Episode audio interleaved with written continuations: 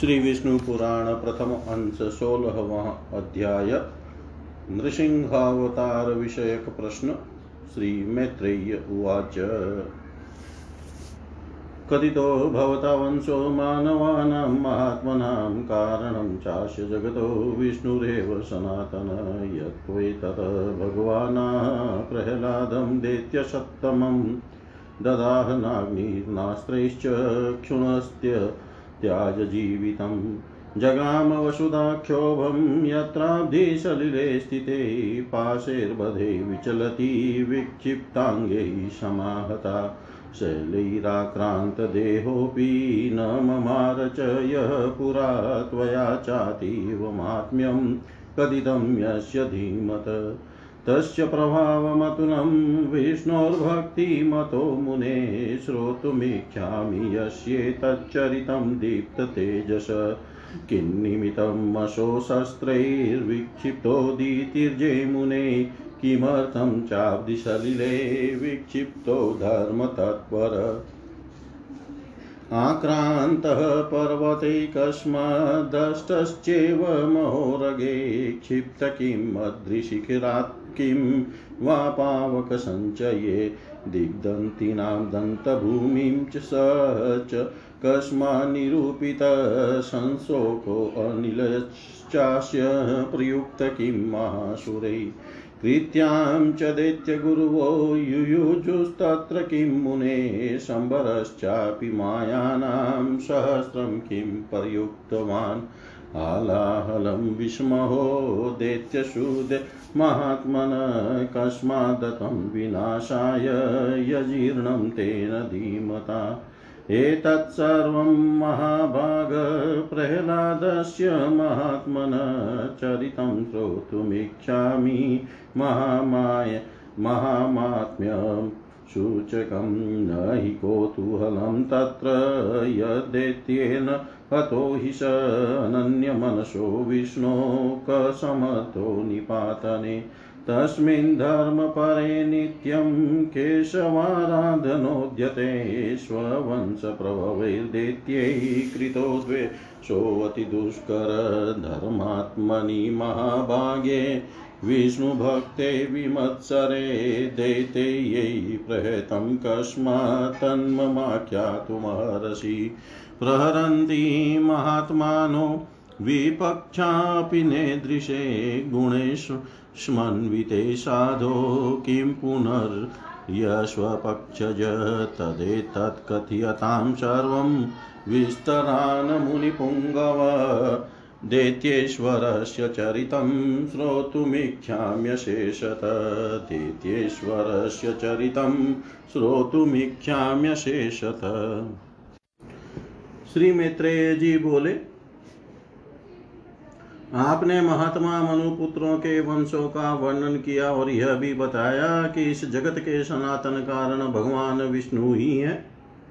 किंतु भगवान, आपने जो कहा कि दैत्य श्रेष्ठ प्रहलाद जी को न तो अग्नि ने ही भस्म किया और न उन्होंने अस्त्र शस्त्रों से आघात किए, जाने पर ही अपने प्राणों को छोड़ा। तथा पाशवद होकर समुद्र के जल में पड़े रहने पर उनके हिलते डुलते हुए अंगों से आहत होकर पृथ्वी डगमगाने लगी। और शरीर पर पत्थरों की बौछार पड़ने पर भी वे नहीं मरे। इस प्रकार जिन महाबुद्धिमान का आपने बहुत ही महात्म्य वर्णन किया है हे मुने, जिन अति तेजस्वी महात्मा के ऐसे चरित्र हैं, मैं उन परम विष्णु भक्त का अतुलित प्रभाव सुनना चाहता हूँ।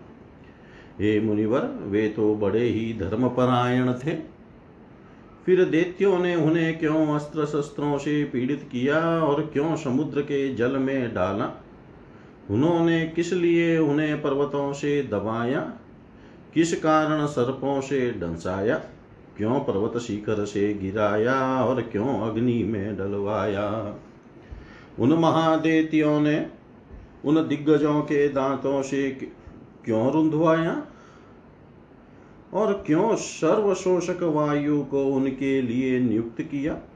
हे मुने, उन पर दैत्य गुरुओं ने किस लिए कृत्या का प्रयोग किया? और संबरासुर ने क्यों अपनी सहस्त्रों मायाओं का वार किया? उन महात्मा को मारने के लिए दैत्यराज के रसोइयों ने, जिसे वे महान, महाबुद्धिमान पचा गए थे, ऐसा हलाहल विष क्यों दिया?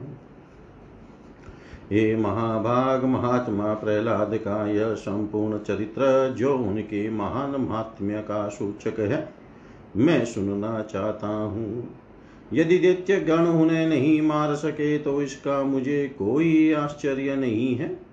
क्योंकि जिसका मन अनन्य भाव से भगवान विष्णु में लगा हुआ है, उसको भला कौन मार सकता है? आश्चर्य तो इसी का है कि जो नित्य धर्म परायण और भगवद्दा राधना में तत्पर थे, उनसे उनके ही कुल में उत्पन्न हुए देत्यों ने ऐसा अति दुष्कर द्वेष किया। क्योंकि ऐसे समदर्शी और धर्म भीरु पुरुषों से तो किसी का भी द्वेष होना अत्यंत कठिन है। उन धर्मात्मा महाभाग मत्सरहीन विष्णु भक्त को देत्यों ने किस कारण से इतना कष्ट दिया, सो आप मुझसे कहिए। महात्मा लोग तो ऐसे गुण संपन्न साधु पुरुषों के विपक्षी होने पर भी उन पर किसी प्रकार का प्रहार नहीं करते, फिर स्वपक्ष में होने पर तो कहना ही क्या है। इसलिए हे मुनिश्रेष्ठ, यह संपूर्ण वृतांत विस्तार पूर्वक वर्णन कीजिए। मैं उन दैत्य राज का संपूर्ण चरित्र सुनना चाहता हूँ। इति श्रीविष्णुपुराणे प्रथमे अंशे षोडशो षोडशोऽध्याय सर्वं श्रीशां सदाशिवार्पणम् अस्तु। ॐ विष्णवे नमः, ॐ विष्णवे नमः, ॐ विष्णवे नमः। श्री विष्णु पुराण प्रथम अंश सोलहवाध्याय श्री विष्णु पुराण प्रथम अंश सत्रहवा अध्याय का दिग्विजय और प्रहलाद चरित श्री पराशर उवाच मैत्रेय श्रूयतां सम्यक् चरितं तस्य धीमत, प्रह्लादस्य सदोचा सदोदारचरितस्य महात्मन। दिते पुत्रो महावीर्यो हिरण्यकशिपु पुरा त्रैलोक्यं वशमानिन्ये ब्रह्मणो वरदर्पित। इन्द्र त्वमकरोदेत्य स चासीत् सविता स्वयं वायुरग्निरपां नाथ सोमश्चाभून्नमासुर धनानामधिपः सोऽभूत् स एवासीत् स्वयं यम यज्ञभागानशेषास्तु स स्वयं भुभुजेश्वर देवा स्वर्गं परित्यज्य तत्त्राशान् मुनिशतं विचेरुरवनो सर्वे बिभ्राणामानुषीं तनुं जित्वा त्रिभुवनं सर्वं त्रैलोकेश्वर्यदर्पित उपगीयमानो गन्धर्वैर्बुभुजे विषयान् प्रियात् पानासक्तं महात्मानं हिरण्यकशिपुं तदा उपाशान चक्रिरे सर्वे सिद्धगन्धर्वपन्नगा अवादयन् जग जगुश्चान्ये जयशब्दं तथा परे दैत्यराज्यस्य पुरतश्चक्रुसिद्धामुदान्विता तत्र प तत्र प्रनृताप्सरसि स्फाटिका भ्रमयेषुरपपोपानं मुदायुक्तप्रासादेषु मनोहरे। तस्य पुत्रो महाभाग प्रह्लादो नाम नामत पपाटबालपाठ्यानि गुरुगेहङ्गतोर्भग एकदा तु स धर्मात्मा जगाम गुरुणा सह पानासक्तस्य पुरतः पितुर्दैत्यपथेस्तदा पादप्रा पादप्रणामावनन्तं तमुत्थाप्य पिता सुतं हिरण्यकशिपु प्राह प्रह्लादममितोजसम्। हिरण्यकशिपुरुवाच पच्यतां भवता वत्स सारभूतं सुभाषितं कालेन तावता यतै सदोद्युक्तेन शिक्षितं। प्रह्लादुवाच श्रूयतां तात वक्ष्यामि, सारभूतं तवाज्ञया समाहितमना भूत्वा यन्मे चेतस्यवस्थितम् अनादिमध्यान्तम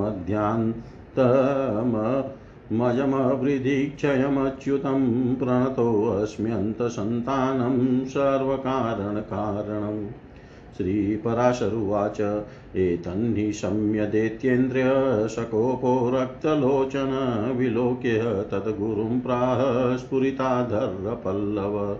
हिरण्यकशिपुरुवाच, ब्रह्मबन्धो किमेतते विपक्षस्तुतिसंहितम् असारं ग्राहितो बालो मामवज्ञाय दुर्मते। गुरुर्वाच, दैत्येश्वर न कोपस्य वशमागन्तुर्महर्षि ममोपदेशजनितं नायं वदति ते श्रुत हिरण्यकशिपुरुवाच अनुशिष्टो वशिकेन दृगवत्स प्रह्लादकथ्यतां मयोपदिष्टं नित्येश प्रब्रवीति गुरुस्तव। प्रह्लादुवाच शासता विष्णुरशेषस्य जगतो यो हृदि स्थित। तमृते परमात्मानं तातककेन शास्यते हिरण्यकशिपुरुवाच कोऽयं विष्णु सुदुर्बुधेयं ब्रवीषि पुनः पुनः जगतामीश्वरस्येह पुरतप्रसभं मम। प्रह्लादुवाच न शब्दगोचरं यस्य योगिध्येयं परं पदं, यतो यश्च स्वयं विश्वं स विष्णुपरमेश्वर हिरण्यकशिपुरुवाच परमेश्वरसंयोग्य किमन्यो मयवस्थिते तथापि मतु कामस्त्वं प्रब्रवीषि पुनः पुनः। प्रह्लाद उवाच। न केवलं तात्मं प्रजानां स ब्रह्मभूतो भवतश्च विष्णु। दाता विधाता परमेश्वरश्च प्रसीदकोपं कुरुषे किमर्थम्? हिरण्यकशिपुरुवाच। प्रविष्टकोऽस्य हृदये दुर्बुधेरतिपाप्कृत। येनेदृशान्यसाधूनि वदत्याविष्टमानस। प्रह्लादुवाच न केवलं मददृद्यं स विष्णुः क्रमय लोकानखिलानवस्थित। स माँ त्वदादिशपितः समस्तान् समस्तचेष्टासु युनुक्ति सर्वग हिरण्यकशिपुरुवाच, निष्कास्यातामयं पाप शास्यतां च गुरो गृहे योजितो दुर्मतिकेन विपक्षविषयस्तुतो। श्रीपराशरुवाच, इत्युक्तो वशो तदा दैत्येर्नीतो गुरुगृहं पुनः जग्राह विद्यामनीशं गुरुसुस्व शुन्ध्यो नोद्यत काले अतीते अपि महती प्रह्लादमसुरेश्वर समाहूय ब्रविदगाता काचित् पुत्रक गीयताम्। प्रह्लादुवाच यतः प्रधानपुरुषो यतश्चेतच्चराचरं कारणं सकलस्यास्य स नो विष्णुप्रसीदतु हिरण्यकशिपुरुवाच दुरात्मा वध्यतामेष नानिनाथोऽस्ति जीवता स्वपक्षान् निकक स्वपक्षा स्वपक्षहानि कर्तृत्वाद्यकुलाङ्गारतां गत श्रीपराशरुवाच इत्याज्ञप्तास्ततस्तेन प्रगृहीतमहायुधा उद्यतास्तस्य नाशाय दैत्या शतसहस्रश।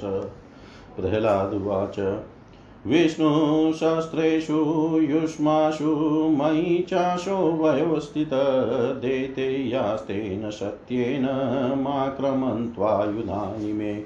श्रीपराशरुवाच, ततस्ते शतयो दैत्यै शस्त्रो घेराहतोऽपि शन नावापवेदनामल्पां पुनर्नव।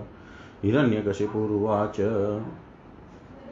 दुर्बुदेविनिवतस्व वेरिपक्षस्तवादत भयं ते प्रयक्ष्यामि मातिमूढमतिर्भव।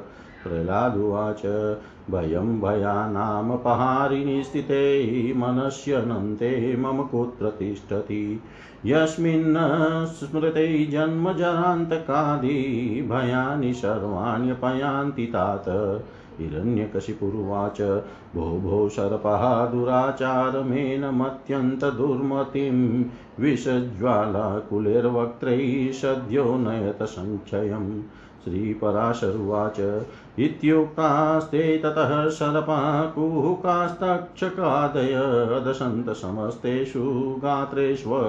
गात्रेष्वती विलो विशोल्बना। स त्वाशक्तमतिः कृष्णे दश्यमानो महोरगे न विवेदात्मनो गात्रं तत्स्मृत्याह्लादसु स्थितः सरपाऊचु दष्ट्रा विशीर्णमनय स्फुटन्ति फणेषु तापहृदयेषु कम्पनाश्य तव च स्वल्पमपि अभिन्नं प्रसादिदेत्येश्वरकार्यमन्यत।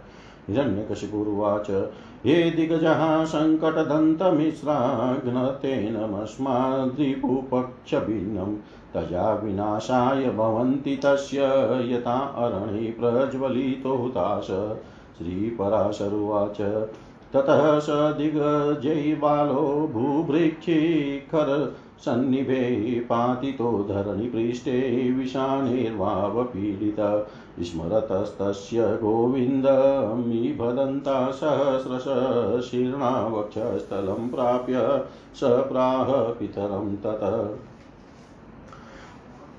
दन्तागयानां कुलिशाग्रनिष्ठुरा शीर्णां यदेते न बलं ममेतत् महाविपतापविनाशनोऽयं जनार्दनानुस्मरणानुभाव।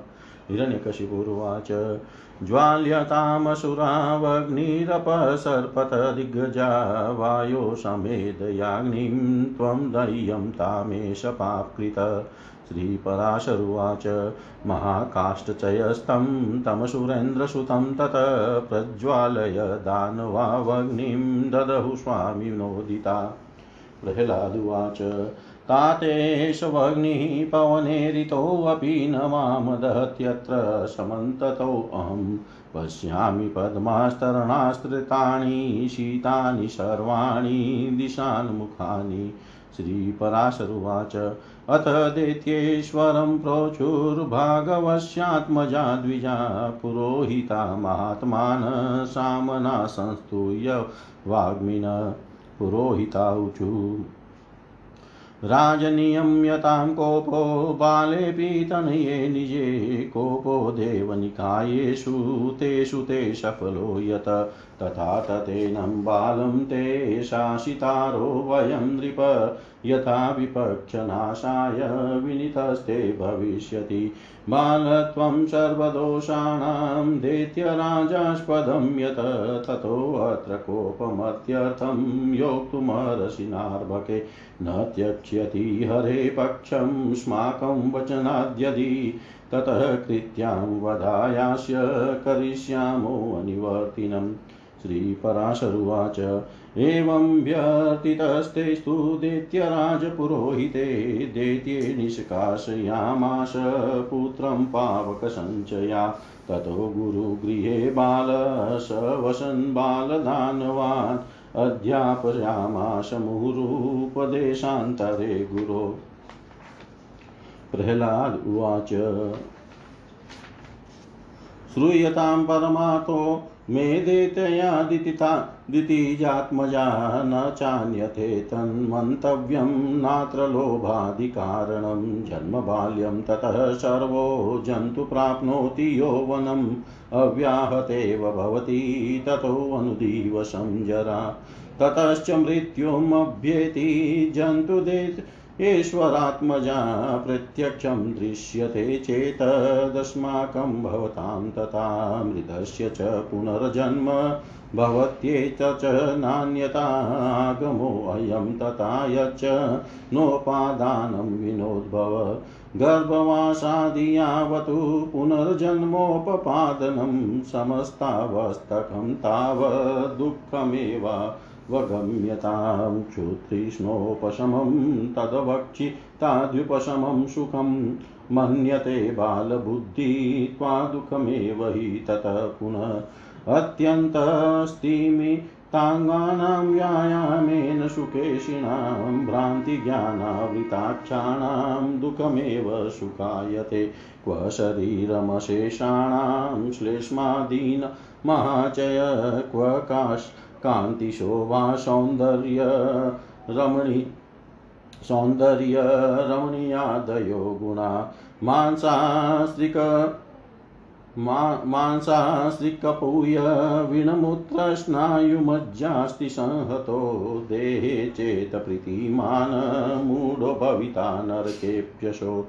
अग्निशीतेन तो यस्य तृषा भक्तस्य चक्षुधा क्रियते सुखकर्तृत्वं तद्विलोमस्य चेतरे। करोति ये दैत्यसुता यावन्मात्रं परिग्रहं, तावन्मात्रं सैवास्य दुःखं चेतसि यच्छति, यावत् कुरुते जन्तु। सम्बन्धान् मनसप्रियान् तावन्तोऽस्य निकन्यन्ते हृदये शोकशङ्कव यद्यद्गृहे तन्मनसि यत्र तत्रावतिष्ठत नाशदाहोपकरणं तस्य तत्रैव तिष्ठति जन्मन्यन्त्रमहद्दुःखं म्रियमाणस्य चापि तत्यातनाशु यमस्योग्रं गर्भसङ्क्रमणेषु च गर्भेषु शुक्लेशोऽपि भवद्भिरनुमीयते यदि तत्कथ्यतामेवं सर्वं दुःखमयं जगत् तदेवमतिदुःखानामास्पदे अत्र भवार्णवे भवतां कथ्यते सत्यं विष्णुरेकपरायण। मा जानीत वयं बाला, देहि देहेषु शाश्वत जरा यौवनजन्माद्या धर्मादेहस्य नात्मन। बालोऽहं तावदीच्छातो यतिष्ये श्रेयसे युवा, युवाहं वार्धके प्राप्ते करिष्याम्यात्मनो हितम् वृद्धोऽहं मम कार्याणि समस्तानि न गोचरे। किं करिष्यामि मन्दात्मा समर्थेन न यत्कृतम् एवं दुराशया क्षिप्तमानसपुरुष सदा। श्रेयसोऽभिमुखं याति न कदाचित् पिपासित। बाल्ये क्रीडनकासक्ता, यौवने विषयोन्मुखा ज्ञान। नयन्त्यसत्या च वादकं समुपस्थितं। तस्माद्बाल्ये विवेकात्मा यतेतश्रेयसे सदा बाल्ययौवनवृद्धाद्ये देहभावेरसंयुत तदेतद्वदो मया ख्यातं यदि जानितनानृतं तदस्मत्प्रीतये विष्णुस्मर्यतां बन्धमुक्तिरप्रयासस्मरणैकोऽस्य स्मृतो यच्छति शोभनं, पापक्षयश्च भवति स्मरतां तमहर्निशम् सर्वभूतस्थिते तस्मिन् मतिमेत्रिदिवानिशं भवतां जायतामेवं। सर्वक्लेशान् प्रहास्यत ताम परे तापत्रयेणाभिहतं यदेतदखिलं जगत् तदा शोचेषु भूतेषु द्वेषं प्राज्ञ करोति क। अथ भद्राणि भूतानि न शक्तिरहं नृपं मुदं तदापि कुर्वीत। हानिद्वेषफलं यत बद्धवैराणि भूतानि द्वेषं कुर्वन्ति चेतत शुशोच्यान्यतिमोहेन्व्याप्तानीति मनीषिणान् एतेभिनदृशां दैत्या विकल्पः कथिता मया कृत्वाभ्युपगमं तत्र सङ्क्षेप श्रूयतां मम। विस्तार सर्वभूतस्य विष्णोः सर्वमिदं जगद्द्रष्टवयमात्वतस्माद्भेदेन विचक्षणे समुत्सृज्यासुरं भावं तस्माद्यूयं तथा वयं तथा यत्नं करिष्यामो यथा प्राप्स्यां निवृत्तिम् यानाग्निना न चाकीर्ण नेन्दुना च न वायुना पर्जन्यवरुणाभ्यां वा न सिद्धेन च राक्षसे। न यक्षेन च दैत्येन्द्रैर्नोर मृगेण च किन्नरेण मनुष्येण पशुभिर्दोषेणेवात्मसम्भवे। ज्वराक्षिरोगातिसारप्लीह गुल्मादिकेस्तथा द्वैषेर्यामत्सरार्धैर्वा रागलोभादिवीक्षयम् न चान्यैर्नियते केश्चिन्नित्यायात्यन्तनिर्मला तामो तामाप्नोत यमलैन्यस्य केशवे हृदयं नर।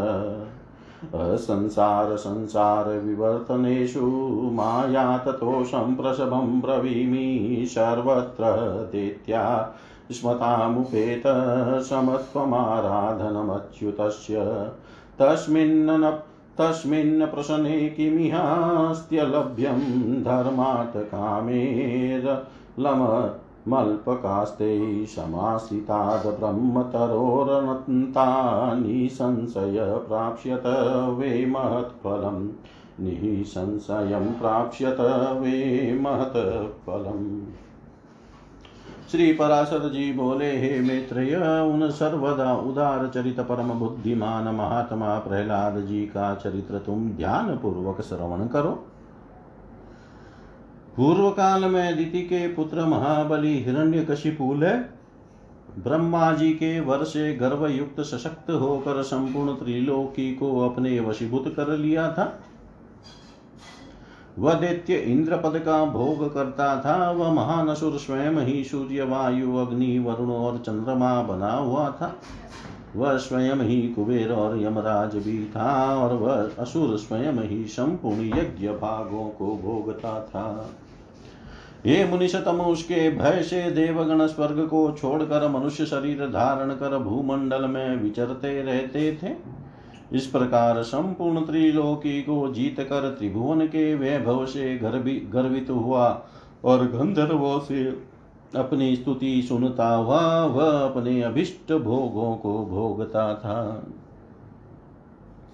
उस समय उस मद्यपानाशक्त महाकाय हिरण्य हिरण्यकशिपु की ही समस्त सिद्ध गंधर्व और नाग आदि उपासना करते थे।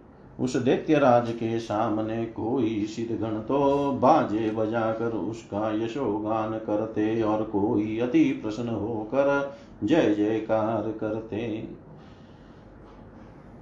तदा वह सुरराज वहाँ स्फटिक एवं अभ्रशीला के बने हुए मनोहर महल में, जहाँ अप्सराओं का उत्तम नृत्य हुआ करता था प्रसन्नता के साथ मद्यपान करता रहता था उसका प्रहलाद नामक महाभाग्यवान पुत्र था। वह बालक गुरु के यहाँ जाकर बालोचित पाठ पढ़ने लगा। एक दिन वह धर्मात्मा बालक गुरु जी के साथ अपने पिता दित्य राज के पास गया, जो उस समय मद्यपान में लगा हुआ था। तब अपने चर चरणों में झुके हुए अपने परम तेजस्वी पुत्र प्रहलाद जी को उठाकर पिता हिरण्यकशिपु ने कहा, हिरण्यकशिपु, बोला, वत्स अब तक अध्ययन में निरंतर तत्पर रहकर तुमने जो कुछ पढ़ा है उसका सारभूत शुभ भाषण हमें सुनाओ। प्रहलाद जी बोले पिताजी, मेरे मन में जो सबके सारांश रूप से स्थित है, वह मैं आपकी आज्ञा अनुसार सुनाता हूँ। सावधान होकर सुनिए। जो आदि मध्य और अंत से रहित अजन्मा वृद्धि क्षय शून्य और अच्युत है, समस्त कारणों के कारण तथा जगत के स्थिति और अंत करता उन श्री हरि को मैं प्रणाम करता हूँ। श्री पराशर जी बोले, यह सुनकर यह सुन दैत्यराज हिरण्यकशिपु ने क्रोध से नेत्र लाल कर प्रहलाद के गुरु की ओर देख कर कांपते हुए होठों से कहा। हिरण्य कशिपु बोला, रे दुर्बुद्धि, ब्राह्मणाधम, यह क्या? तूने मेरी अवज्ञा कर इस बालक को मेरे विपक्षी की स्तुति से युक्त असार शिक्षा दी है? गुरुजी ने कहा, दैत्यराज, आपको क्रोध के वशीभूत न होना चाहिए। आपका यह पुत्र मेरी सिखाई हुई बात नहीं कह रहा है। हिरण्यकशिपु बोला, बेटा प्रहलाद, बताओ तो तुमको यह शिक्षा किसने दी है? तुम्हारे गुरु जी कहते हैं कि मैंने तो इसे ऐसा उपदेश दिया नहीं है। प्रहलाद जी बोले, पिताजी, हृदय में स्थित भगवान विष्णु ही तो संपूर्ण जगत के उपदेशक हैं। उन परमात्मा को छोड़कर और कौन किसी को कुछ सिखा सकता है? हिरण्यकशिपु बोला रे मूर्ख, जिस विष्णु का तू मुझ जगदीश्वर के सामने धृष्टता पूर्वक निशंक होकर बारंबार वर्णन करता है, वह कौन है? प्रहलाद जी बोले योगियों के ध्यान करने योग्य जिसका परम पद वाणी का विषय नहीं हो सकता तथा जिससे विश्व प्रकट हुआ है और जो स्वयं विश्व रूप है, वह परमेश्वर ही विष्णु है। हिरण्यकशिपु बोला, अरे मुड मेरे रहते हुए और कौन परमेश्वर कहा जा सकता है? फिर भी तू मौत के मुख में जाने की इच्छा से बारंबार ऐसा बक रहा है। प्रहलाद जी बोले, हे तात, वह ब्रह्मभूत विष्णु तो केवल मेरा ही नहीं, बल्कि संपूर्ण प्रजा और आपका भी करता, नियंता और परमेश्वर है। आप प्रसन्न हो, ये व्यर्थ क्रोध क्यों करते हैं? हिरण्य हिरण्यकशिपु बोला, अरे कौन पापी इस दुर्बुद्धि बालक के हृदय में घुस बैठा है? जिससे आविष्टचित होकर यह ऐसे अमंगल वचन बोलता है। प्रहलाद जी बोले, पिताजी, वे विष्णु भगवान तो मेरे ही हृदय में नहीं, बल्कि संपूर्ण लोकों में स्थित है। वे सर्वगामी तो मुझको, आप सबको और समस्त प्राणियों को अपनी अपनी चेष्टाओं में प्रवृत्त करते हैं। हिरण्यकशिपु बोला इस पापी को यहाँ से निकालो और गुरु के यहाँ ले जाकर इसका भली प्रकार शासन करो। इस दुर्मति को न जाने किसने मेरे विपक्षी की प्रशंसा में नियुक्त कर दिया है।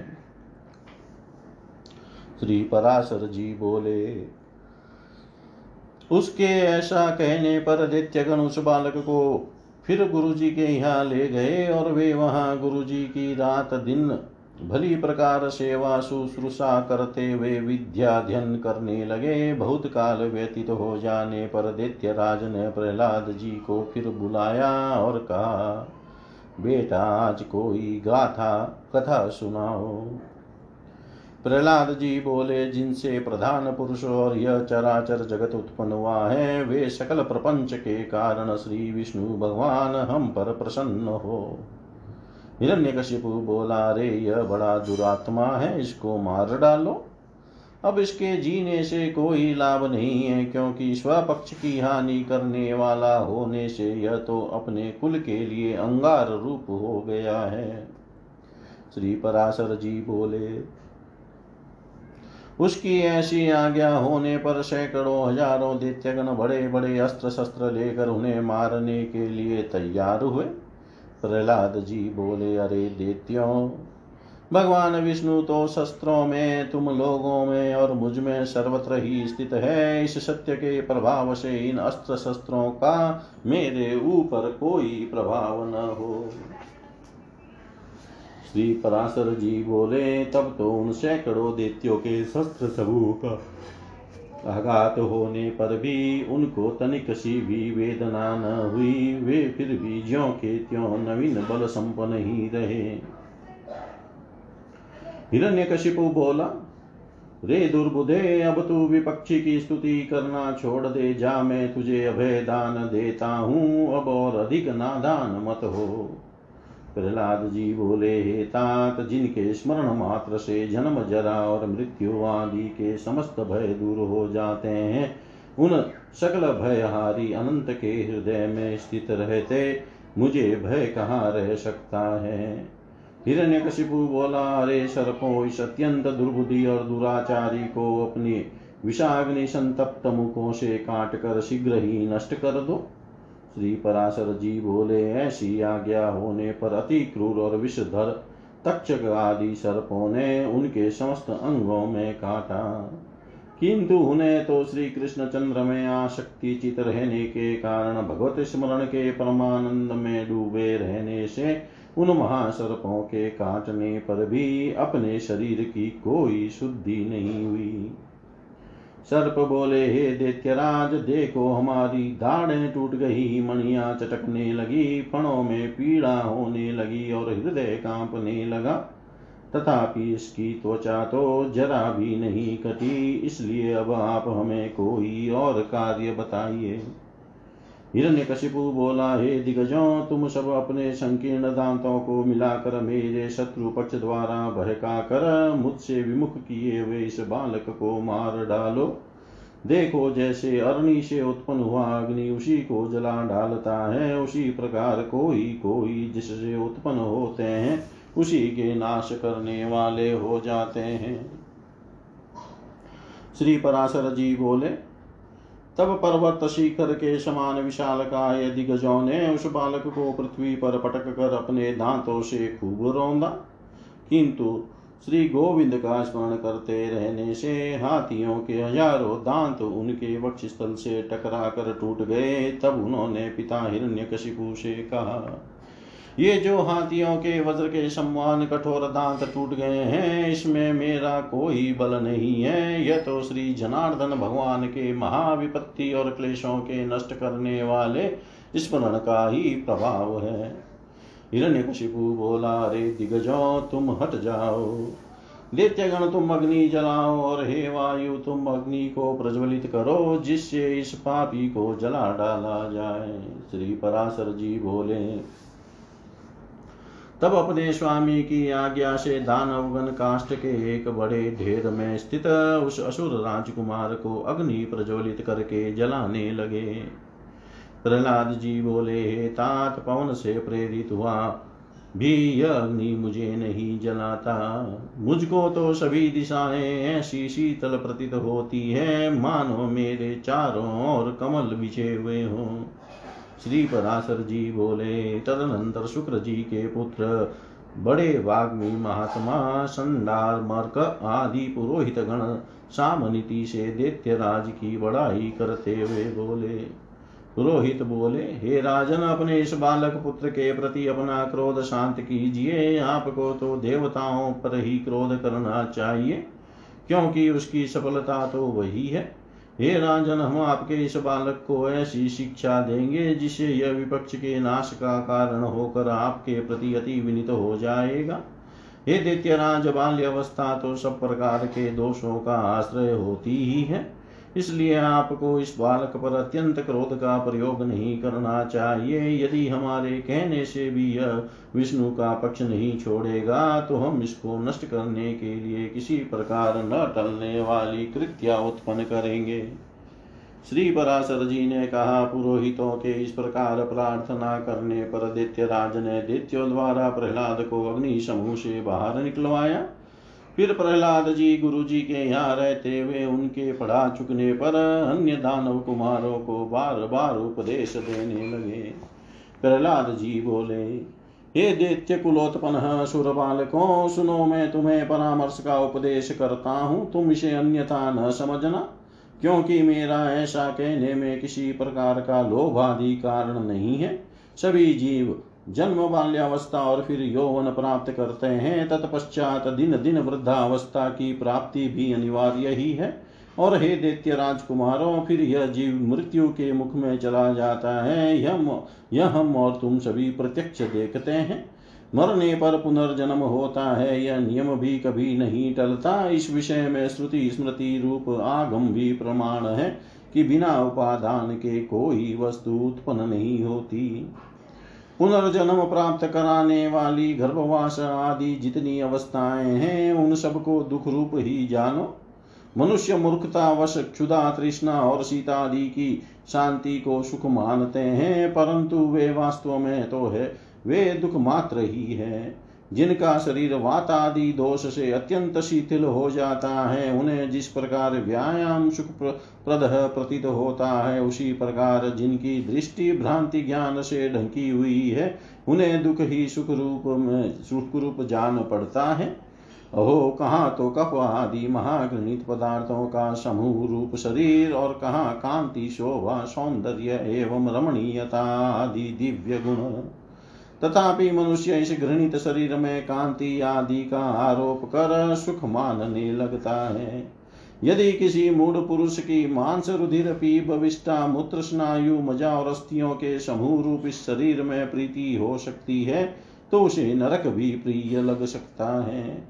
अग्नि, जल और भात क्रमशः शीत त्रिषा और क्षुदा के कारण ही सुखकारी होते हैं। और इनके प्रतियोगी जल आदि भी अपने से भिन्न अग्नि आदि के कारण ही सुख के हेतु होते हैं। हे दैत्य कुमारों, विषयों का जितना जितना संग्रह किया जाता है, उतना उतना ही वे मनुष्य के चित्त में दुख बढ़ाते हैं। जीव अपने मन को प्रिय लगने वाले जितने ही संबंधों को बढ़ाया जाता है, उतने ही उसके हृदय में शोक रूपी शल्य कांटे स्थिर होते जाते हैं। घर में जो कुछ धन धान्य आदि होते हैं, मनुष्य के जहाँ तहाँ प्रदेश में रहने पर भी वे पदार्थ उसके चित्त में बने रहते हैं और उसके नाश और दाह आदि की सामग्री उसी में मौजूद रहती है। अर्थात घर में स्थित पदार्थों के सुरक्षित रहने पर भी मन स्थिति पदार्थों के नाश आदि की भावना से पदार्थ नाश का दुख प्राप्त हो जाता है। इस प्रकार जीते जी तो यहाँ महान दुख होता ही है। मरने पर भी यम यातनाओं का और गर्भ प्रवेश का उग्र कष्ट भोगना पड़ता है। यदि तुम्हें गर्भवास में लेश मात्र भी सुख का अनुमान होता हो तो कहो, सारा संसार इसी प्रकार अत्यंत दुखमय है। इसलिए दुखों के परम आश्रय इस संसार समुद्र में एकमात्र विष्णु भगवान ही आप लोगों की परम गति है, यह मैं सर्वथा सत्य कहता हूँ। ऐसा मत समझो कि हम तो अभी बालक है, क्योंकि जरा यौवन और जन्म आदि अवस्थाएँ तो देह के ही धर्म है। शरीर का अधिष्ठाता आत्मा तो नित्य है, उसमें यह कोई धर्म नहीं है। जो मनुष्य ऐसी दुराशाओं से विक्षिप्त चित रहता है कि अभी मैं बालक हूँ, इसलिए अच्छा अनुसार खेल कूद लूँ, युवावस्था प्राप्त होने पर कल्याण साधन का यत्न करूँगा। फिर युवा होने पर कहता है कि अभी तो मैं युवा हूँ, बुढ़ापे में आत्म कल्याण कर लूँगा और वृद्ध होने पर सोचता है कि अब मैं बूढ़ा हो गया, अब तो मेरी इंद्रियाँ अपने कर्मों में प्रवृत्त ही नहीं होती। शरीर के शिथिल हो जाने पर अब मैं क्या कर सकता हूँ? सामर्थ्य रहते तो मैंने कुछ किया ही नहीं। वह अपने कल्याण पथ पर कभी अग्रसर नहीं होता, केवल भोग तृष्णा में ही व्याकुल रहता है।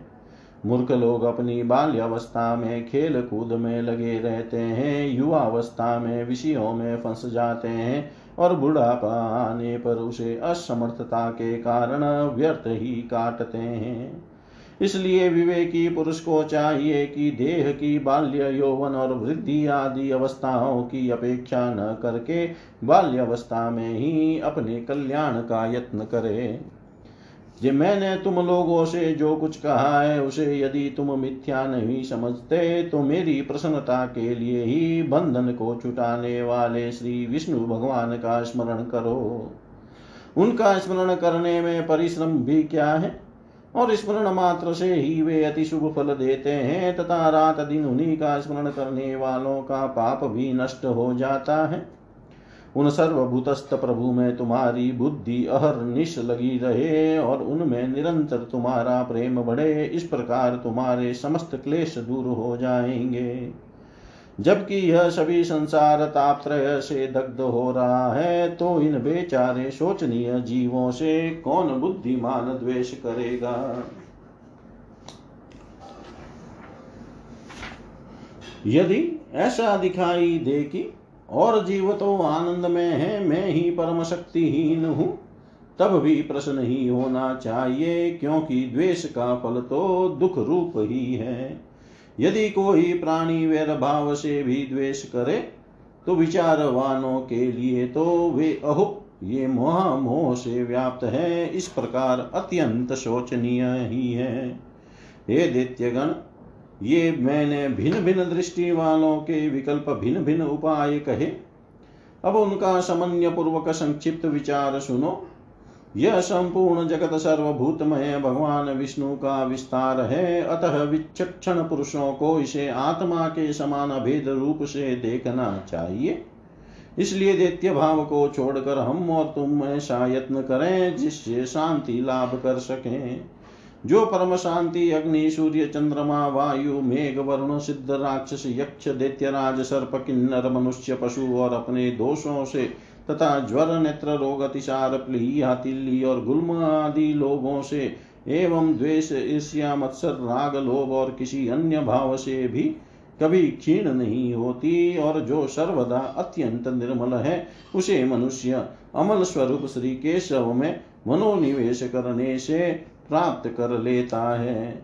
हे देत्यों, मैं आग्रह पूर्वक कहता हूँ तुम इस सार संसार के विषयों में कभी संतुष्ट मत होना। तुम सर्वत्र समदृष्टि करो, क्योंकि समता ही श्री अच्युत की वास्तविक आराधना है। उन अच्युत के प्रसन्न होने पर फिर संसार में दुर्लभ ही क्या है? तुम धर्म, अर्थ और काम की इच्छा कभी न करना। वे जो, वे तो अत्यंत तुच्छ है। उस ब्रह्म रूप महावृक्ष का आश्रय लेने पर तो तुम निसंदेह मोक्ष रूप महाफल प्राप्त कर लोगे। इति श्रीविष्णुपुराणे प्रथमे अंशे सप्तदशोऽध्याय सर्वं श्रीशां सदाशिवार्पणम् अस्तु। ॐ विष्णवे नम, ॐ विष्णवे नम, ॐ विष्णवे नमः।